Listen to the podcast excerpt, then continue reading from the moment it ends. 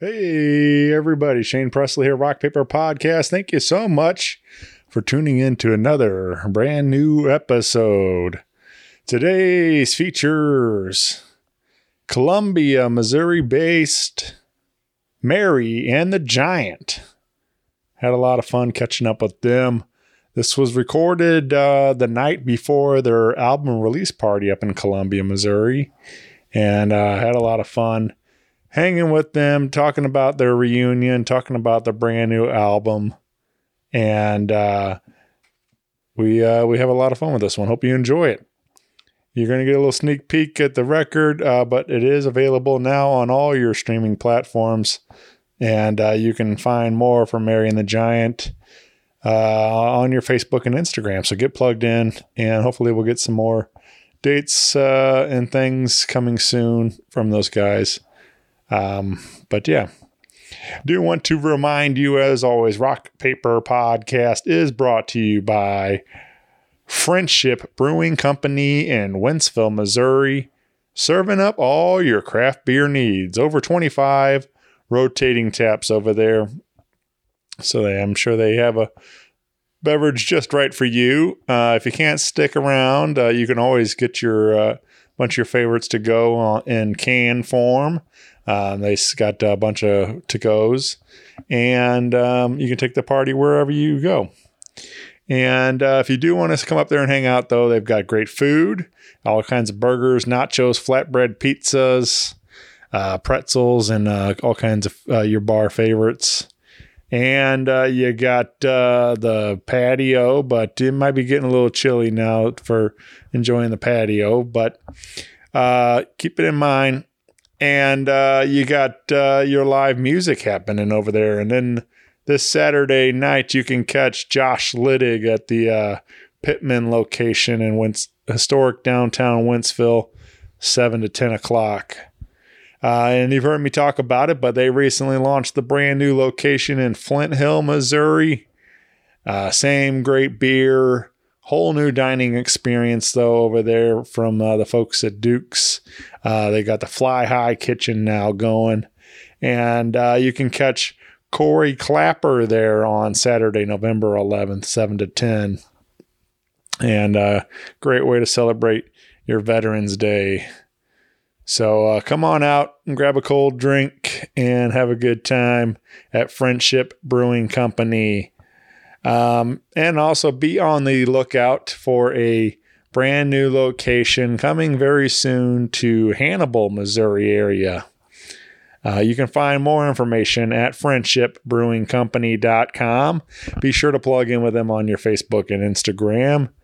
And uh, they are also, uh, for the holidays, they are doing a Toys for Tots uh, toy donation location right there at the Wentzville location. And you can uh, bring in a toy and you can get a beer. Yeah, for each toy donation, uh, you can get a Friendship Brewing beer on the house. So, great deal. Help some kids and get some uh, cold beverages and have a great time at Friendship Brewing Company. Again, friendshipbrewingcompany.com. Go out there and support your local beer. And uh, if you need anything from me, you can always find me at rockpaperpodcast.com. Hit me up on the socials. Email me, rockpaperpodcast at gmail.com. I would love to hear from you all. And um, with that out of the way, sit back, relax, and enjoy brand new episode with Mary and the Giant. Um, podcast is kind of like a, it's like a radio show that's not on the radio. It's on it's on the internet. Does that make sense? Uh huh. Yeah, that's also like my mom. Uh, it makes it sound more confusing, doesn't it? Uh, it sounds like this. Hi, we're, we're Mary and the Giant. And you're listening to Rock Paper Podcast. Oh, yeah. Oh yeah. oh, yeah. Shit. Rock Paper Podcast. Scissors beat paper, paper covers rock. Rock beats scissors, Shane covers non-stop. Never know what new kind of guest that he's got coming at you. Live and direct on the spot. Could be rock, folk, country, or hip-hop, jazz podcast. Could be an artist or a comedian to make you laugh on the Rock Paper Podcast. Double decker fudge round, rolling round town. Shane coming at you live and direct from ground zero. He's your hero, he's your bestie. Rock Paper Podcast with Shane Presley.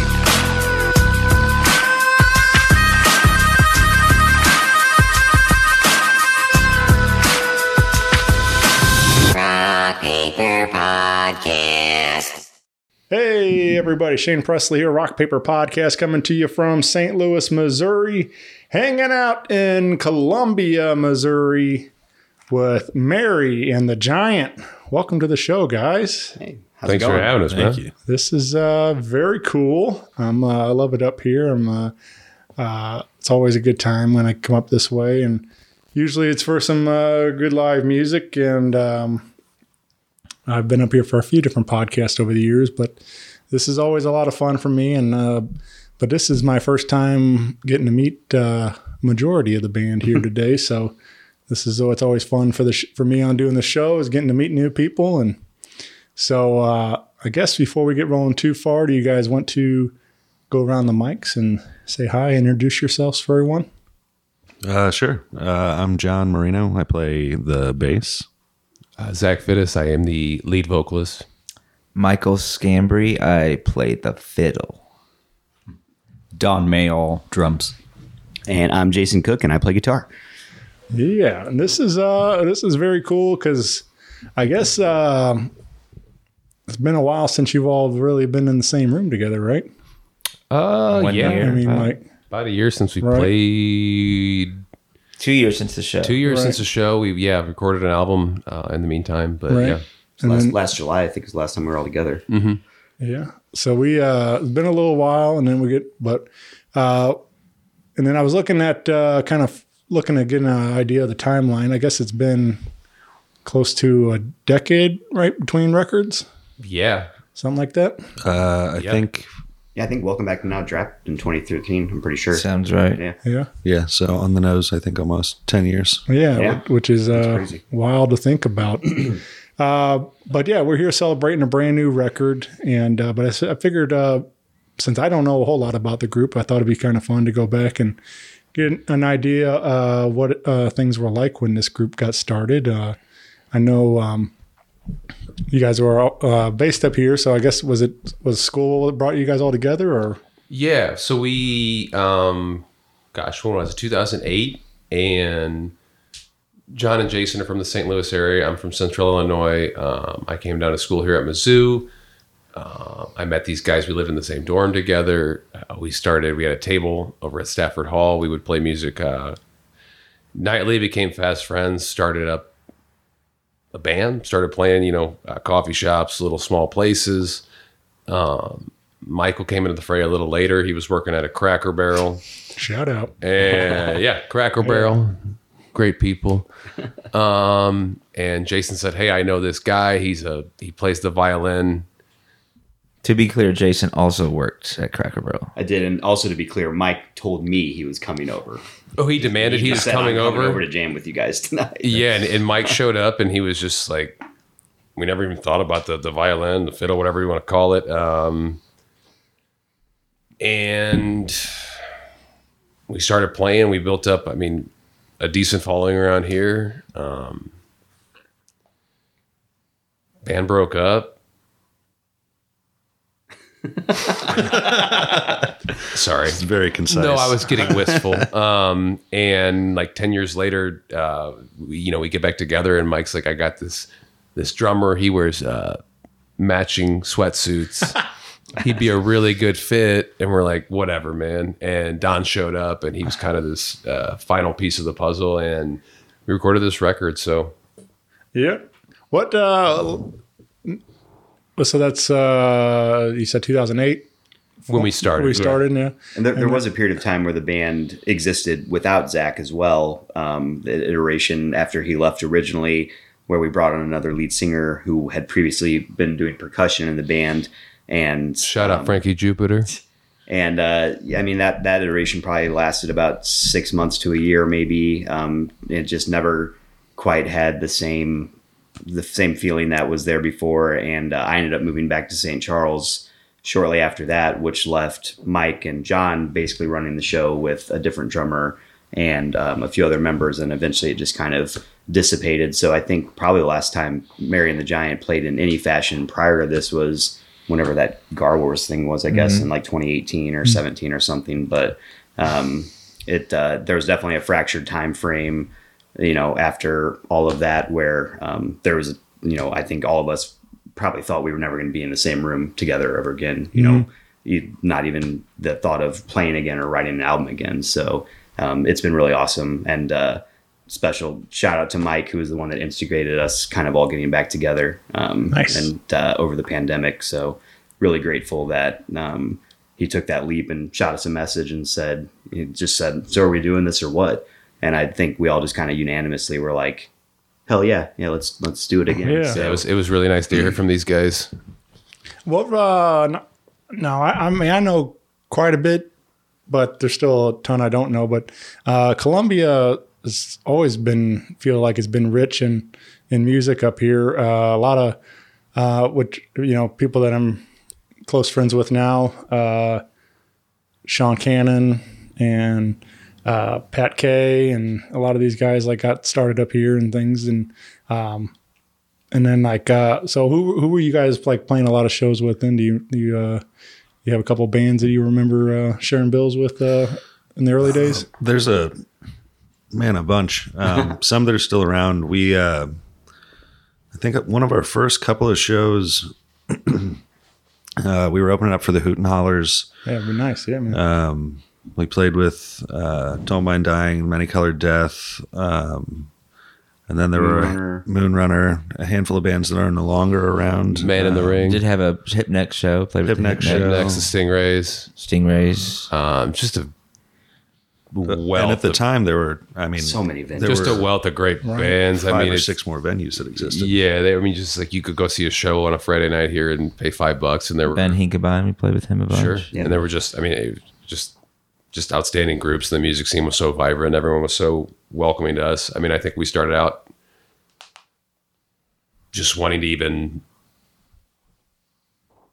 be somewhat around these bands. And then as soon enough you're playing with them and everyone was just very receptive of us. And uh, it's just a, what a rich music scene. I mean, it was awesome. There was a cool uh, bleed over as well with yeah, back when we played at the Blue Fugue and stuff, um, and then also a a big area that we used to play when we were kind of first cutting our teeth was the Tin Can, which had an open mic night, and there was just a wealth of incredible musicians there, and we ended up making a few friends in the hip hop scene as well. Um, that you know, and would we ended up you know collaborating, and they would come join us for live performances and stuff. So there was a Shout out was a- belligerent. yeah, belligerent uh, for Hey, sure Miles. but it was a really vibrant scene that um, really I think bred creativity. Like everyone was excited to be playing, and yeah, like Zach said, there was no shortage of a, a place to go see a show pretty much in and out of the week. And I think it's it's definitely gotten a lot harder to book in Columbia. I feel like as far as the amount of venues that are still around and um, you know things like that, it definitely makes me miss you know the old old days when there was you know five bars that had live music walking up and down the street no matter where you were, which was pretty cool. So. Yeah, I. uh It's cool to hear, like too, because as you're mentioning some of the different groups, like I was trying to picture what some of these bills and if they were, like where you guys really fit in with bands, uh, with the sound wise, and you know, or if it was mixed genre bills and stuff, like because uh, I feel like there's there's a lot of different influences come through the sound, um, so I feel like it can kind of blend with a lot of different groups. So which is I think is a lot of fun. Uh, Thank I remember you. playing Yeah, some uh, metal, some sh- opening for some metal bands at East Side yeah, East Side Tavern. Tavern. We opened for And Guster once. they That was hated cool. us. Metalheads, no, they loved it. Oh, it. I forgot. Did We did- we did Yeah, open for they absolutely Guster. Loved it. Yeah, we opened opened for Guster once at Jesse Auditorium, which was really cool. And Yeah. I had a, a really bad penchant for breaking strings back then. Um, and I remember Mike cornered me right before we went on stage, and he said, "If, if you break a string, I'm gonna fucking kill you." and I was just, I mean, I didn't break a string, but I was like just a, just terrified I terrified think the whole time. no, I think the threat of violence was always what kind of kept us going. That as- definitely as a helped, band. yeah. it was good. That was also the first time we played to a sold out room, and it was at a like a properly sized theater. Yeah, Jesse too, so Auditorium, was- that was awesome. yeah, man. Yeah, it was neat. I remember it being a really good show too. So I was proud of yeah, that. Yeah. for sure, man. Yeah, And they were cool as shit. They They were super awesome. Yeah, they, they had their kids on the bus, and they were just. It was just amazing to watch guys who were just sort of like workman like musicians who you know they had these lives they had kids they had wives and they brought them along with them and they were so nice to us and, and they didn't have to be and they came into our dressing room and That was really nice. they were really cool I remember I Probably s- don't remember us at all, but yeah. no of course not are you kidding me yeah not, I not remember I sound checked my guitar with um, "Sugar Sugar" by Baby Bash, and and the guitarist for Guster was out there, one of them, and he he's like, "Is that Sugar Sugar?" And I was like, "Yeah." He goes, "Can you teach me how to play that?" I was like, "Sure." That was, that was pretty. they cool. were they were wonderful people yeah shout out guster Yeah. can i do I, I gotta stop saying shout out I, no, say whatever you want. I think I started that, so you, okay you can blame it me. we're trying to get corporate sponsorship from Right. Cracker Barrel. so- sure philip morris we're out here No. Uh, so you said, uh, uh, I guess Mike kind of started the conversation uh, to to get together, start recording new music. Is that that was the case? He did, yeah. It was, yeah. So 2020 during the pandemic, um, probably April, and he sent a text. I, I assumed he was sending it to the someone else. But it It was a Facebook message. yeah, actually. no, but essentially, um, I, I I only pretty much play music, and I'm live down in Arkansas, and I and I pretty much do it full time. So I'm always like scheming and thinking of new ways to just have as many creative projects going as I can. And um, like Jason mentioned, we had done a reunion show about in 2018 with uh, without Zach, with our other you know lead singer that had um, been there I was also not. and that was of fun. And, and yeah, Jason was not there. Um, that went really well, but I just um, I was just kind of scheming, like, man, I, I'd like to you know have some more stuff um, creatively to work on, and um, like these guys kind of popped in my head, and then I, I was kind of dwelling on it, and I was like, you know, I kind of decided if I could get Don on board to come in, and because we didn't have a drummer when this iteration of the band was there, um, and the songs very much lend themselves to. We used to after every show, it was you guys are great, but you could really you really need a drummer, get a drummer, and it got, got kind of old hearing it, but. Um, so I just I had I played with Don and uh, two other bands, Opal Agafia, and then uh, my band called Red Oak Ruse. Um, so I'm I've been playing with Don for years now, and I just kind of knew not only like style wise, but just personality wise, he's kind of somebody that can come in and just kind of be an anchor for like. Because I mean, there was you know I, I didn't really know how it was going to go with the reunion. I mean, I knew there would be all love, but you never know. You haven't seen people in 10 years, you know, it's kind of scary. So in my mind, just, you know, I just kind of saw the vision of like having Don come along as sort of like just somebody fresh to like, you know, kind of just brighten things up. And um, also stylistically, I knew that he would, um, could play this. And it's, it's a kind of a different, unique style of music, a lot of changes and stuff. So um, I, I knew that his diversity and, and, um, ability would just be would be perfect. So I, I hit I just called Don. I was like, "Are you interested?" And to my shock, he was like, "Yeah, sure." um, because I was like, "I'm going, I'm about to go up there in a few weeks to like you know meet and start." And he's like, "Yeah, you know, I'll give it a shot." And I knew I just I had a great feeling about it. And I, I brought it to the guys, and they were right, you know, rightfully a little skeptical. They're like, "A new person. It's been ten years." I didn't know he had a ponytail. They were. I, I don't think he did at the time. They were Oh, he did? concerned Okay. about like the drums, but I think they were just mainly concerned of how a new person would mesh. Sure. I, and And I I think was- I'm I'm a little, I- and I mean I I've made my apologies to Don, but I was the most vocal about mm-hmm. not like being on board at first And you because he had to drive home. He had to drive to Columbia by himself because of you. is that true? Is that Oh, that's what that how it said. That's what happened? Hyper. Don, is that true? I plead the fifth. but I, I, you know, and I think it, there was an element of protectiveness too, because you know the the way that the band transitioned on after Zach left, it you know it definitely felt like we had kind of lost this autonomy and control over you know what we were wanting to do, um, and it's something that we all cared so much about and were passionate about that you know having the original lineup back again, I was like vocally like I don't I don't know if I want to do this and it was an instant fit. I mean, I think, you know, no one could would disagree that like it was pretty much almost like immediately we were Even all when, when vibing. within yeah. 10 minutes of him arriving, they were just like, I kind of walked away and they were just all just best. we like buds stay up to like 4 a.m. playing whiskey or playing poker and drinking whiskey. Yeah, Don, Don's night. the man. great. Don, Don is an absolute blessing to So have again, in this Don, band. my, so, my sincere apologies. and he's on top of that, he's a great drummer as well. So we're uh, we were very lucky to have him, and I'm sorry about that. and that. he's very he's also very patient. That was another thing I knew because like we 'Cause, our, yeah, our yeah. writing process is pretty grinding out. You know, it's like it's Did you were you originally like was your original intention for us to write new music? I I because I I think that to me that was kind of a surprise that came out of the first summit was that we were writing music, whereas I, I originally don't- thought we were just going to be kind of jamming on old stuff and hanging out. well, f- so that we didn't have drums on those albums. So for Don, it was all it was all new. It was all kind of writing his own For parts sure. to the music. Um, I well because we we were I feel like we wanted to play a show. We did. Was the Show? original okay, goal. I don't remember. But I think actually. starting to write new music just kind of happened, and we were like stoked that it was still there. You know, Yeah. May- maybe I'm misremembering, but I I'm- think I originally I, I think the I think the original idea was for all of us to get together and then we were going to play a reunion reunion show. because we've done it. We did it in 2018, Yeah. and we wanted to do it with Zach. Um, It's really nice. we've regretted it ever since. and then I think Or I've think after honestly. after we got that show under our belt, we were we're all just kind of like, yeah, let's do this again. Let's Yeah. see let's see what happens. yeah, Yeah. For sure. Um, well, Jason, and then I, I think I at one point I kind of encouraged because Jason's like always writing like guitar stuff on guitar and just like you know just in the in the woodshed, and so I kind of encouraged him to send Zach some stuff before we got together, or before the, the second or third time we got together.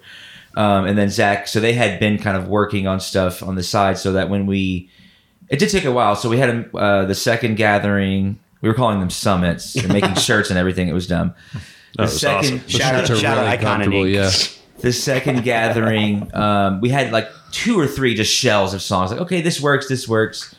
Um, and then the then when a couple months later, I think we did two meetings in a year, and the second time it really started to like, we're like, okay, there's really something here now. And then we kind of whittled it down to uh, seven songs, and yeah, Yeah, I mean, the bulk of those songs, at least like the skeletons of them, came through like three days probably total of actually playing, you know. Um, and I, you know, I will say that at least for me, out of any project that I've ever been a part of, it's the absolute easiest to write and create with this band. I mean, it, there's like a just a, an insane symbiosis that exists in the in the way that we go through stuff and um And there's a good formula too. Like it's always been the same because it works. We've never like essentially Jason and Zach will just those two will just throw some ideas around, and if there's anything good, it's like then it comes to the band, and then we all start, and then you know then it becomes it's it kind of snowballs because there's an idea already there, and then me and John always have creative input, um, you know, to add instantly. So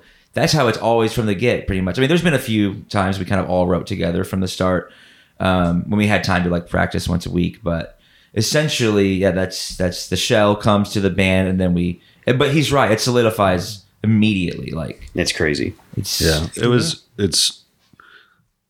It all happened so fast when we were together, but we were also fresh into the lockdown, and we all So live in three time. different states. So it was another one of those things too, where it would be like five months, six That months was a before we factor could get too. Now that I'm thinking about it, it was like I was needing some. I was like bored at home Sure. during the pandemic. I was like, this is this would be the perfect time because they, I, know, I know these guys have like full time jobs, and I was like, it's going to be impossible to ever get together, and it just provided. I think it provided that opportunity for a lot of people to like reach in and do things they've been wanting to do for a long time. So, Yeah.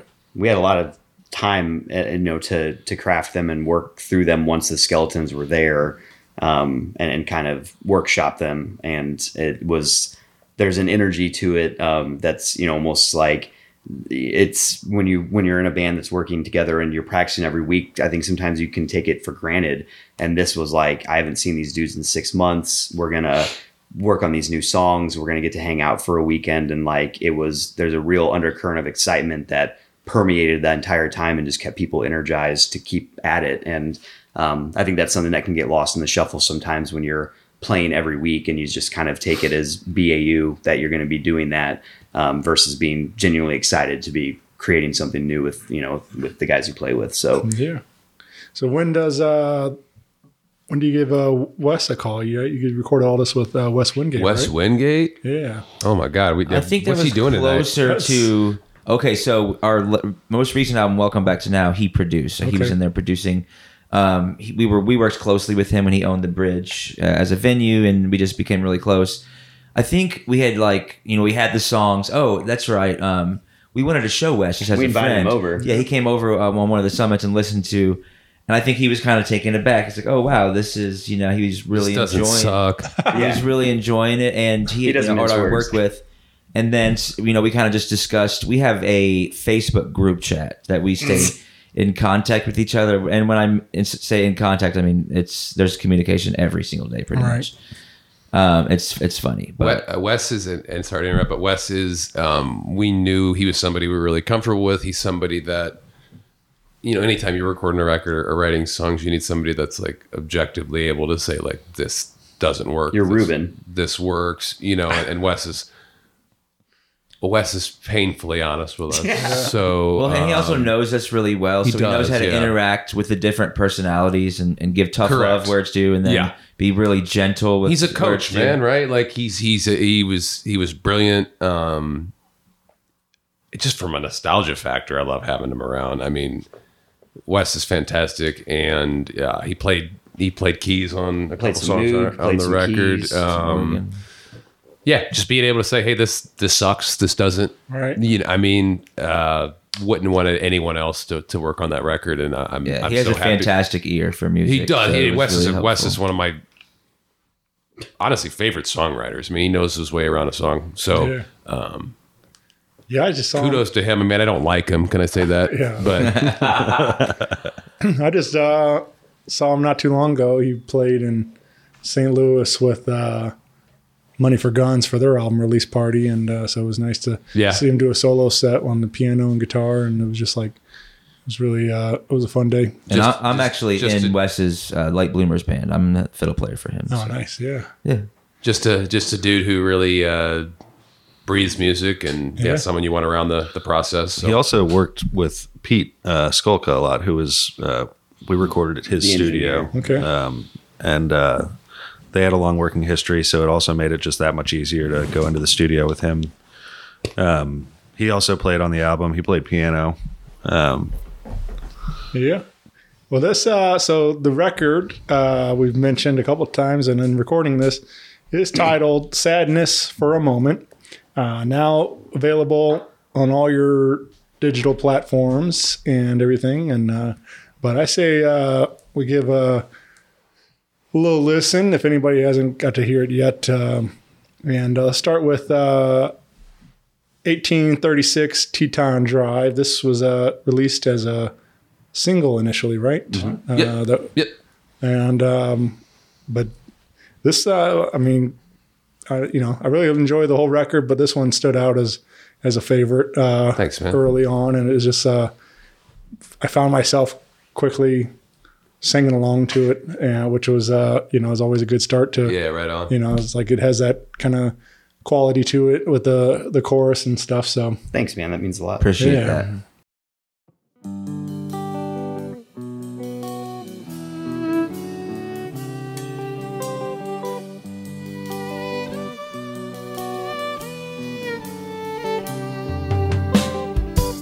It's gonna get loud tonight. Bobby won't make it home in time. He's at the KFC on Radnor.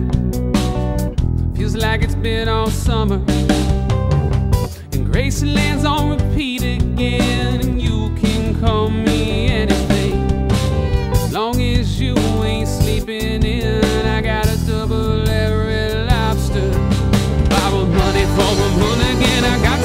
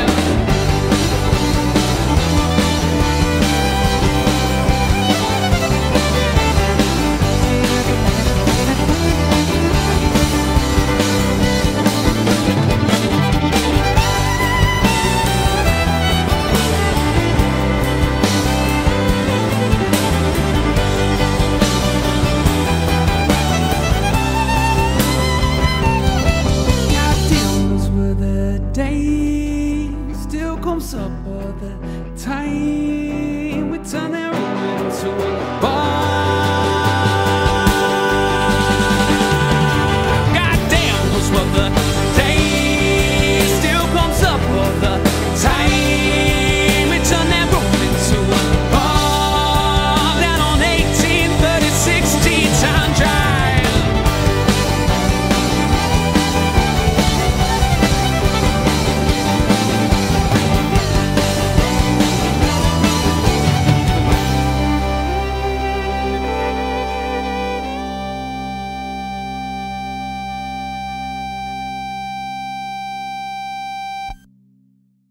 That's an address that he lived at. Okay. Yeah, so I moved back from Columbia when I left the band initially, and quit the band. Quit, quit the band. Oh, I quit the band. Yeah, they're they're letting me never Yeah, let me you, let you, that wanna- you can craft the narrative around it if you want.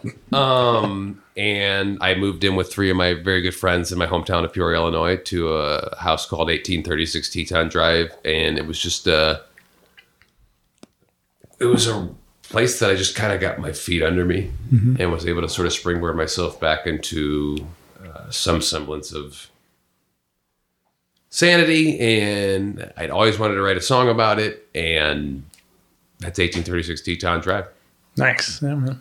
They turned a room into a bar. we did we built this great bar in the like dining room and jay and i were talking on the phone one night and i said what about god damn those were the days and then that you know that hook just went from there i uh, reverse engineered it and we played it down here Yeah. and it was just like It's like that- a deconstructed salad. that's a winner i guess Well, it's fun for me too because um, in a lot, you know, there's a back and forth with the initial songwriting process where sometimes I'll send Zach a guitar part, and then you know he'll be come back and like, hey, oh, that's cool. I, I you know, um, let me work with it. Sends me a melody eventually, but this was one where he, you know, I like when he comes to me with a chorus and says, "This is what I'm thinking for it," because it's like I get these guideposts to kind of create, but um, it's really it's very easy to write to his melodies and. Uh, I, I had an initial feeling once we first like crafted this one, it kind of came, you know, really quickly, and we sent it to the guys right away. And uh, Zach always, you know, when it's good, he's this is a hit. And that you know, I think there was that initial feeling with that one that it was gonna be caveat it's not a hit yet not a hit. okay so It's a hit to me. It's a hit to me. for, for us we, we loved it and we I, I think the first night we played it down in the basement at john's house and i just think we had we loved it and that's always that's all that matters Yeah.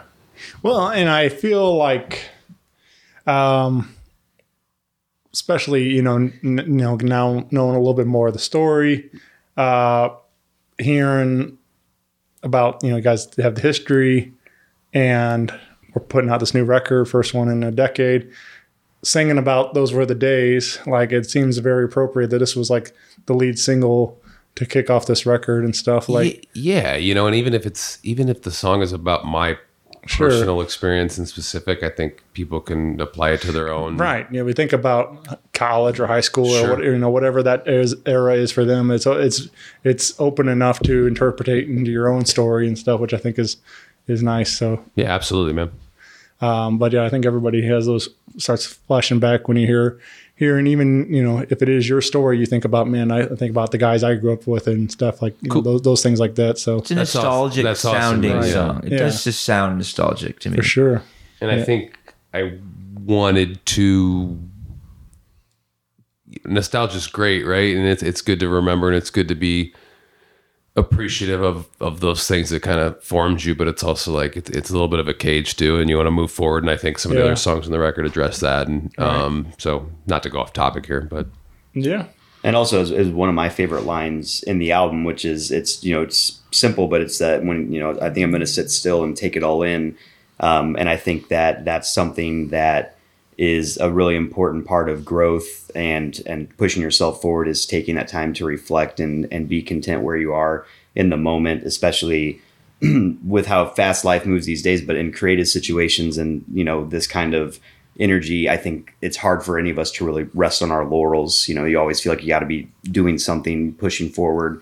Um, so that line is something that every time I hear it, I I try to make a mental note to be better about that and you know spend more time appreciating where I am instead of worrying about where I'm going. And um, I think this that this song does a great job of of illustrating that point. That was beautiful. Thanks. Yeah. Uh, you mentioned uh, Teton also in a, a second time on the record too, right? Uh, on gospel, I think he Gospel, mentions it in every song. in every song. a lot of this album Wes- is just Wes- the geography of Every Peoria. week. Yeah, it's just the geography of my hometown. Wes is funny because he's a uh, he's a dick, and he. um But we recorded the record. I was on the Amtrak going home, and he, he goes, "I had a couple notes," and he said, "Number one, Fittis, is this entire record about Teton Drive?" You know, this is a concept album about Right. Teton. and it's it's not, but there are through lines there, right? Sure. And like there are things that just it, it. I mean, it is. It's a bit of a love, a love poem to my hometown and just to my to growing up and um well, the other one I just mentioned it is Gospel, right? Gospel, which which is a which song about his my, I wrote that for my wife. wife. And I think it gives it a nice continuity because it's uh yeah, it's, yeah, it's I not mean, a concept album, but it's like well, the first know, time Teton's mentioned, you're getting your shit together, and the next time it's mentioned, you're you know with your soon-to-be wife. So I mean, there's a element of storyline there, which I think Yeah. is cool. Yeah. Um, But then you say it like Yeah. 37 times in the last. You just go Teton, Teton, Teton, and we're like, yeah, that one. The one song is just called We had- Teton. That was a little much. one. Yeah, I shouldn't have done. the I shouldn't have done that. That hit the cutting room floor. um, no, it was just. It, it's just a big part of me. It's a big part of who I am, and yeah, I mentioned it twice. Sue me. Uh, I will say immediately, like when we first met Zach in the dorms, one of the first things that John and I commented about was this dude never shuts up about Peoria. It's like, why don't you just Shout go out back to 309. Peoria, Shout out man? to P. Shout out Peoria. I love you. uh, I uh, so I did this uh, uh, songwriter series in uh, for uh, whatever 2017 to March 2020, um, and uh, I had uh, one night I had two of the the main vocalists and songwriters of Old Capitol Square Dance Club, uh, Jesse and Zach and uh, and I had uh, Dave Manis of the Manis Brothers sitting in with them. So there's the three three of them sitting on stools, and they're going. And Jesse and Zach are both from um, uh, what's uh, They're like right across the river, aren't they? uh, uh, man, blanking on the name of the town. now. Edwardsville. No, um, Alton, Collinsville, O'Fallon. Van- Vandalia. Pekin. Vandalia. Yeah. Oh wow. from Vandalia, Illinois, and uh, so they're playing, uh, and of course they they're all their songs are about that town and like uh, growing up there and stuff, and then uh, and Dave just like so deadpan just goes. They, you know they're getting ready to cue up another one. He goes, "Let me guess, another song about Vandalia," and, like, and like, it was just so perfect. I and, love like, it. Uh, but I just love that he called him out on it and like that. And uh, Yeah. but uh, I mean, yeah, like like I said, it's not uh, is you know write what you know though, right? You know, you gotta I think so. I, I think I spent a lot of time in the earlier incarnation of Mary and the Giant writing about my experience as it happened, and I, I just wanted to sort of look back on where I come from. Where you know, Sure. I, I I don't know. I, I yeah. the old Mary and the Giant songs were fun too because Zach would be like very cryptic about what he was writing about because a lot of times he was writing about like the relationship experiences of the other band members and sometimes we'd be Allegedly. like we'd be like this is about so and so isn't it and he's like no and then like later on John would be like you know that song's about you right and I'm like I fucking knew it I'm pretty sure Zach's a liar. I'm pretty sure they were all about him. yeah it's like he just put himself in those situations but I think part of our uniqueness, like as a as from our sound, um, comes from like Zach. He just like does the melody and the lyrics. You know, he doesn't play an instrument, but he Correction, I can't play an instrument. he doesn't. He chooses not to. Um, and so, I mean, as a as a somebody who writes songs, like you know, you're often sitting down with a guitar and trying to workshop. So there's a unique perspective when you're not, you know, have of almost that cage of like trying to work with your hands, and he's able to just write really uniquely, in my opinion. And, uh, One of the examples I was giving Don is, you know, sometimes when we were writing stuff, we'd like break into an instrumental and he would just have an idea and just sing over it, which is not something like somebody that plays would would do. Like you're not, you know, but he just mainly because they're like, oh, this is the vocals are happening, so I can't have this just you know these distractions or whatever. Whereas he's just like, I want to sing a part here, and so we don't really have many sections that are just instrumental because he'll just throw some lyrics and, and a melody over it, which I think is cool and unique. You know, so Yeah. I mean, there's a lead part going and a lead melody going. It's it's cool. So Yeah. I mean, at the core too, I think a lot of our songs, despite the unique structures or the the stops or the changes or whatever, like they're pop songs, you know, and they're at their core. So there is kind of that continuity aspect of like the the structure being with the verse and the chorus and the bridge. And I think you know Zach is absolutely a student of pop music um, from every era, you you know, pretty much. And um, I think that's one of the things that really comes together to give it a unique sound because musically we're exploring a lot of different spaces, but that kind of common through element is that you know Zach is singing a pop song, which I think makes it fun. Yeah, yeah, I agree. I think there's like uh, a lot, a lot of different sounds, obviously. Like, but like I feel like uh, if there's is very unique. Like uh, the blend that you guys offer. Um, I think one being that you offer uh, violin and stuff. There's not a ton being represented, uh, especially in this like. I don't know. And I feel like on the radio in general, but I think like this. Uh, it's usually a background thing, right? Right. Yeah. I mean, like, We Yellowcard used to be like the first thing. It would be like, oh, we're like a rock band that like Yeah. features the fiddle as a lead instrument. They're like, oh, like Yellowcard. It's like, no, we don't sound like yellow Right. card, man. No hate against Yellowcard. Yeah, shout out Yellowcard. Shout out Fiddles.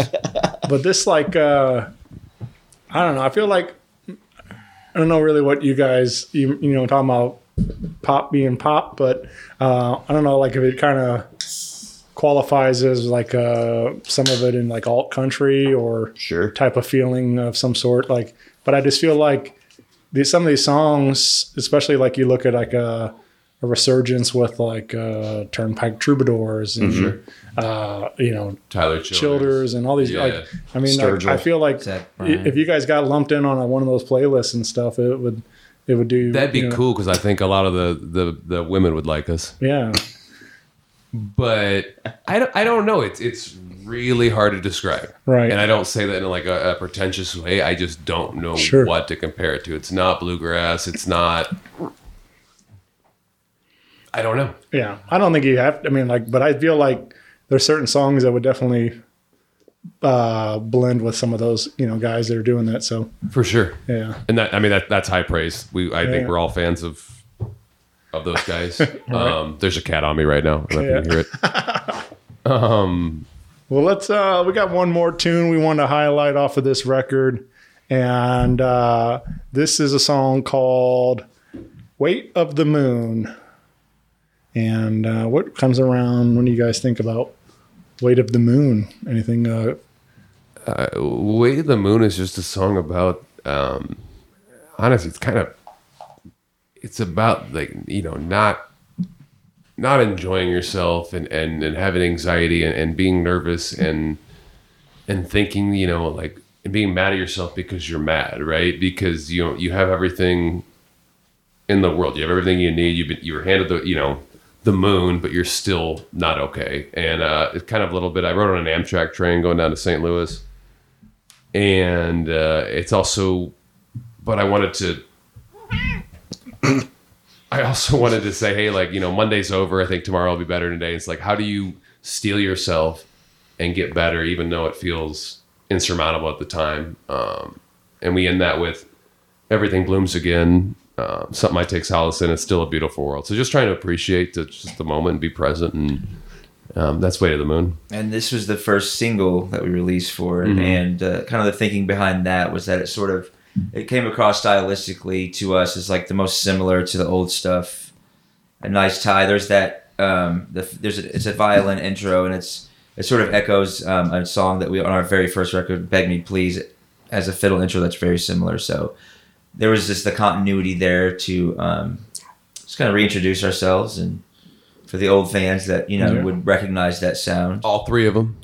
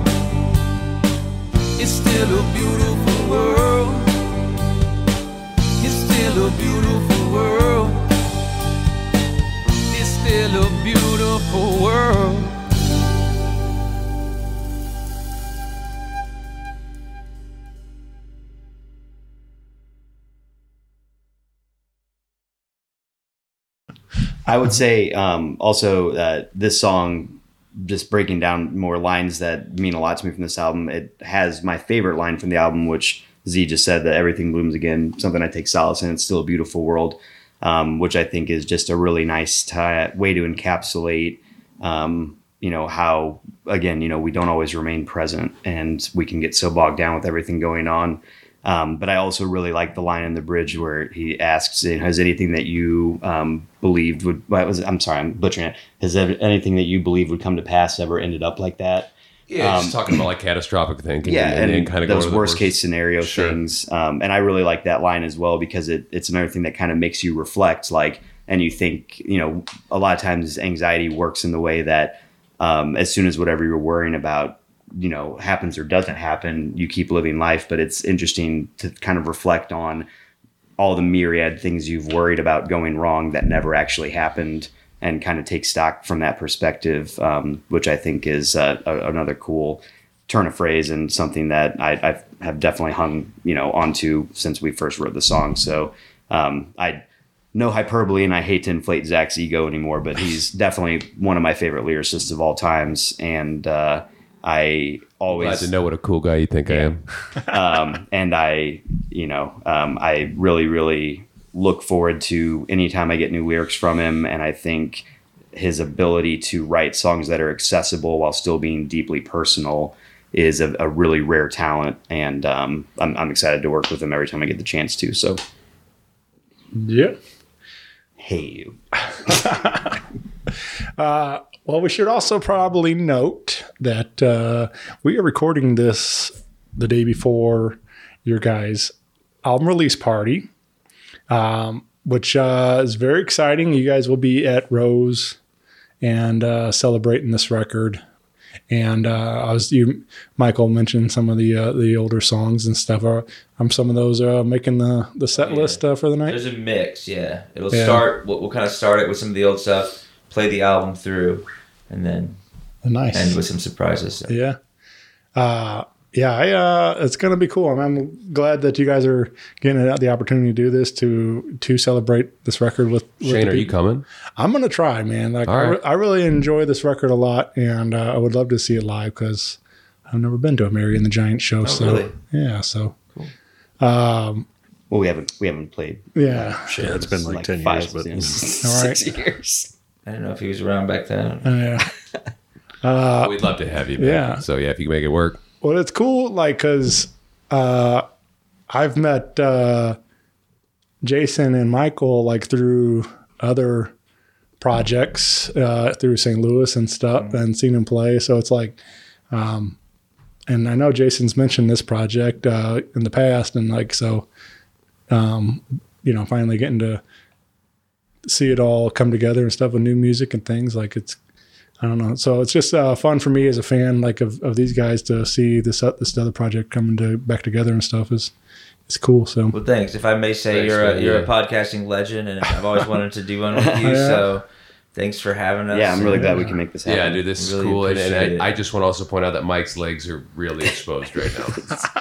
Uh, I also I'd be remiss if I didn't shout out um, that not only is is our illustrious Marino here in another band that's active in Columbia called Bad Names, but they will be in St. Louis in December playing a show with us at the Heavy Anchor. So um, if you're curious about uh, any of the other aspects of these things as well, uh, John's When you band say is us, quite. yeah, I was gonna say that's Ben Diesel. Sorry, correct? with Ben Diesel. Yeah, Yeah, okay. it's in St. Louis. Well, we're not playing a show in St. Louis. So my apologies. It's playing with Ben Diesel up there, but thing, um, We could be. yeah. Shout out Bad Names. Don, anything to add?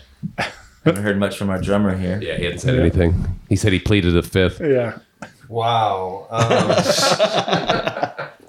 Have you enjoyed this process? it's well, okay. So I mean, I'm, you know, I've got to be honest here. not really. So this is this is going back when I I had joined the group in 2020, and Mikey had asked me, you know, off the cuff, hey, do you want to join this group? I'm going up to Columbia. We're going to go party with these guys. They're a lot of fun. With you know, I really enjoy the music, and you know, you might dig this project. So I'm like, okay, yeah, cool, let's do that. So we come down here and and just like he said, I mean, like you know, we got along really well, and uh, these guys uh, had a lot of fun partying with them, and then uh, we started playing music, and and it was there was just yeah, I, the only way that you could describe it was magical. I mean, it the chemistry was there. It was really, really cool. But as the night progressed, Here we go. this is this is the most interesting part, and this is factual too. Right, this is my first time meeting these guys. I didn't know them from Adam. Right, Jason knows where I'm going with this. exactly. And it and it's actually been mentioned a couple of times that Zach had quit the band throughout the years. This very same shit happened this night. And uh, so yeah, I mean Zach started. Uh, I mean it started with whiskey and one one shot too many, and all of a sudden he's legit quitting the band. This is my first night meeting these guys. I'm like, oh, this is a great project. It's so magical and everything's going well. And then the lead singer gets drunk off his ass off whiskey and decides to quit the band on the microphone, quite loud. Honey whiskey for the It was. American honey. It was it's like a liqueur. Allegedly. There's no documentation of this. Legit, this was my experience coming into this band, and I've loved them ever since. And, and Mike and I just kept saying this happens all the time. We like, it's gonna Yeah, it's, this is this was a normal thing. He's gonna wake Then up I came, tomorrow. I came down the next day and I said, I'm sorry. I really love you guys. yeah, you I did a really whole love thing. you. I'd love to be back in the band if you guys would have me. Z um, John was not happy with Z you. is very attached to giving speeches that start with "May I say something," and then just to get the attention. So we're used I mean, his if everybody out there in podcast land hasn't uh, ascertained this by now, I am a big dumb asshole. but he's our asshole. exactly, and, and that's kind of this. This is just a, a place of comfort, and I love these guys dearly. And can I say something? Yes, Yes, I love you guys dearly. thank you. That's usually how it goes. That's the speeches. We love you too. Yeah. Uh, so we're up here in Columbia, uh, home of uh, lots of great places to eat. Um, do you guys have? Is there like when you guys do make it up here and you, for these summits or band practices and whatever they might be? Do you guys have a, a particular place? that Always you, at CJ's. Dude, CJ's? Ozark CJ's. Mountain Biscuit Bar Yes, was fantastic. it fantastic. was this phenomenal. morning. We ate there today. The service was phenomenal. the atmosphere was phenomenal. Uh, Mike started throwing grapes at people. I did- I thought did that do was that. juvenile. It and we was. apologize if there's any rogue grapes that they had to There was clean up, one. There was one. Was there? Okay, yeah, that, that place was fantastic. Really loved it. Um, Zach ripped a tremendous fart. Zach farted really loud during the meal. It was, Yeah, we weren't going to bring that up. It was in public and it was Oh, awkward. Jono, your Also- Jono's got his finger on Jono's the a pulse. Jono's John's a a- chef. I John's think a he world- should he John's should a answer this world-class question, chef. John. What's the Yeah. good food here? And wise guys, we always end up getting an untouchable. We while we're do. here. We do always get a giant I also pizza got at least hepatitis once. there. John is a world class chef, and he's made some dynamite meals here for us as well. Yeah, unfortunately, I mean, we didn't get to go out for the first couple of them just because everything was closed Right. because it was literally in the middle of lockdown. John cooked us a carbonara. It was incredible. That was really good. Mm-hmm. I was also drunk off my ass too, though. It couldn't have been that great. That was great. No, it was pretty good. he It's better, good it was better than Jason's Pico de Gallo. That was terrible. I'm sorry, that was, that was offensive. I'm really that was sorry, offensive to everybody sub I table. knew, I knew there'd be some Yeah, yeah. controversy as soon as I Yeah. mentioned. I don't even eat pico, and I could just looking at it like that. That looks like shit. So we threw it away. My, and my knife remade cuts it, were bad. What's your what do you like to eat in town? Uh, Paolo and I go to Sycamore a lot. Um, it's down on Broadway. It's a really, really good restaurant. Um, but there's a handful depending on what you want. Cafe What's the Mexican place we usually hit late night? The one where Z ordered chicken fries. Yes, he thought yes. Oh, oh, Las Margaritas downtown. you like This Yeah. dude ordered chicken Oh, at the tin can, I where we thought they used were like It is, it burning is, old tin yeah. can. What used to be the tin can? Well, that's all I wanted. I wanted like fried. Like he wanted chicken French tenders. fries. Yeah, Yeah, he ordered chicken by accident. that's not true. I knew there was chicken in it. Did Uh, he? but yeah, actually, that was another funny one. Las Margaritas uh, was the tin can, and that's where we went a couple of times, I think. Yeah. I missed the Tin Can, man. That place was such a fun. We had so many fun nights there. It's the only venue that I've ever played where we like we drank them out of whiskey the night we played a show there. Like not just us, but the people that were like there to see us too. We like went up there. and Oh, like, really? like, I don't recall you being 21 at the time. I don't think you were 21 I at the didn't drink time. them out of whiskey. Yeah, I I don't was think you were. responsible. And you weren't invited To be anywhere. fair, Um, I, I wasn't so either. the tin can we went every we did the open mic every monday for uh, like an entire summer It was great. just kept doing it every week and the first monday there was like three people there and by the end there was a couple hundred that would show up and it turned into it turned into too much of a party, you know. And But I would say Ultimately- that's where we got our start. yeah, that definitely kind of cut our developed our grassroots Yeah. following. For It was, it was a really cool place too because they did a Just, it was build a band so they had a drum kit That dude who there and covered they had like a full setup so you could like bring an entire band to an open mic instead of just being like a, a singer songwriter Yeah. or something So like we would that. like play songs, but then also we would just jam and like Sometimes nobody come would be there, and- so we just play all night. Yeah, it was so much fun. We met Miles there. Uh, uh, rapper used to live in town. Met Brad Cunningham there. I did, and Nigel. fiddle player. Um, Nigel, Chris. Anthony Richardson. That's the quarterback. Quarterback for, Anthony for Wilkerson. the Anthony Bulls. Wilkerson. He's had season-ending Shout out. Anthony. Sorry, buddy. He'll be back next year, Get well better than Yeah. Uh, well, you uh, we do have the uh, release party, um, but uh, this won't be out before then. But uh, what would be uh, what's next for the group? What do you guys see with this to with this record? I mean, do you, would are we going to try to do a couple more of these or uh, I hope so. see how? we we'll, we'll, we'll probably start talking about that Sunday Right. after the show. so, Yeah. um, Unless I quit the band. it's been a fun. So I think we've been able to keep doing this because we've been really good about like setting a goal, s- something that's you know that we can manage with our busy lives, and not having a, really a timeline. Just like this is what we want to do, and then we do that, and then we do the next thing. So it's not like there's any like this is where we you know we kind of when we got back together we said. You know, we want this to be something that's joyous and doesn't add really any stress to our lives. right. Right. So if it's adding any stress, we're going to cut it. Sure. And we've been very, I, I um, think we've taken that to heart for, for sure. me, it's, so. I mean, it's just been so cathartic to just have this outlet. And I don't think Mary and the Giant needs to be anything concrete. I don't think we need to have set plans. I think, you know, when inspiration strikes you or um, I mean, you have literally have to have set plans to accomplish anything, but I wish you wouldn't correct me on air. but